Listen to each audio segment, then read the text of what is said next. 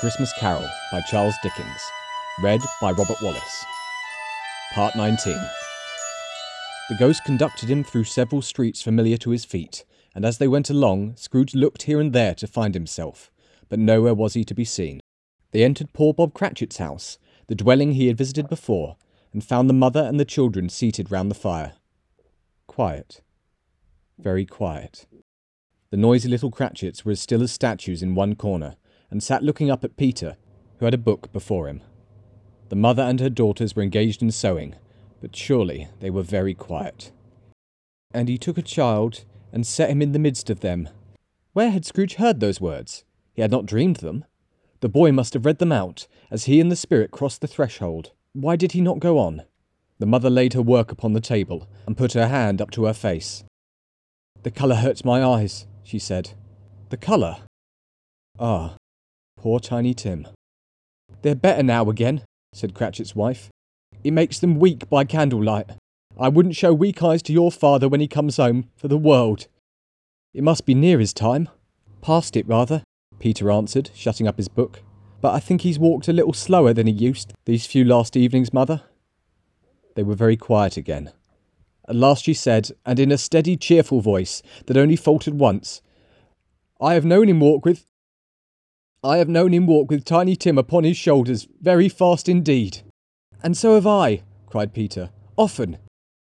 And so have I, exclaimed another. So had all. But he was very light to carry, she resumed, intent upon her work. And his father loved him so that it was no trouble. No trouble. And there is your father at the door. She hurried out to meet him, and little Bob and his comforter, he had need of it, poor fellow, came in. His tea was ready for him on the hob, and they all tried who should help him to it most. Then the two young Cratchits got upon his knees and laid, each child a little cheek, against his face, as if they said, Don't mind it, father. Don't be grieved. Bob was very cheerful with them, and spoke pleasantly to all the family. He looked at the work upon the table and praised the industry and speed of Mrs. Cratchit and the girls. They would be done long before Sunday, he said. Sunday? You went today then, Robert? said his wife. Yes, my dear, returned Bob. I wish you could have gone. It would have done you good to see how green a place it is. But you'll see it often. I promised him that I would walk there on a Sunday.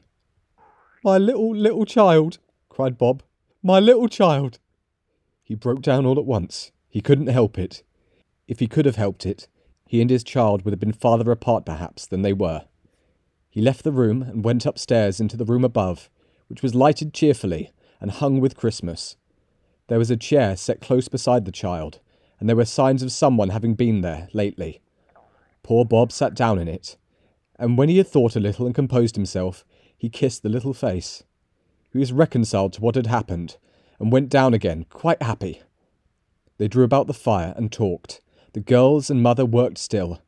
Bob told them of the extraordinary kindness of Mr. Scrooge's nephew, whom he had scarcely seen but once, and who, meeting him in the street that day, and seeing that he looked a little just a little down, you know, said Bob.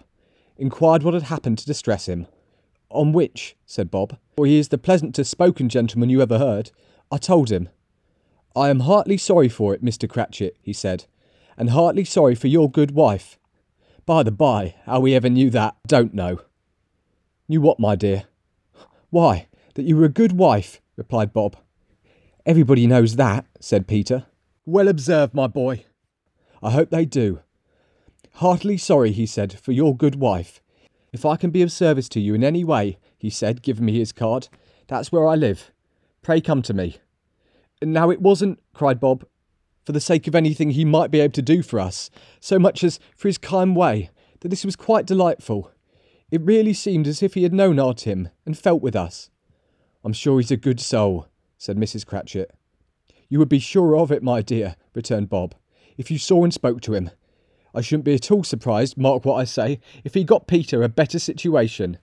Only hear that, Peter, said Mrs. Cratchit.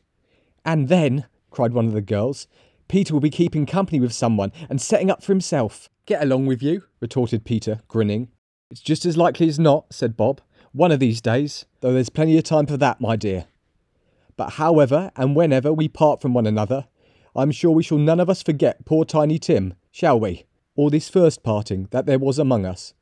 Never, father, cried they all. And I know, said Bob, I know, my dears, that when we recollect how patient and how mild he was, although he was a little, little child, we shall not quarrel easily among ourselves and forget poor Tiny Tim in doing it. No, never, father, they all cried again. I am very happy, said little Bob. I am very happy. Mrs. Cratchit kissed him, his daughters kissed him, the two young Cratchits kissed him, and Peter and himself shook hands. Spirit of Tiny Tim, thy childish essence was from God. End of part 19.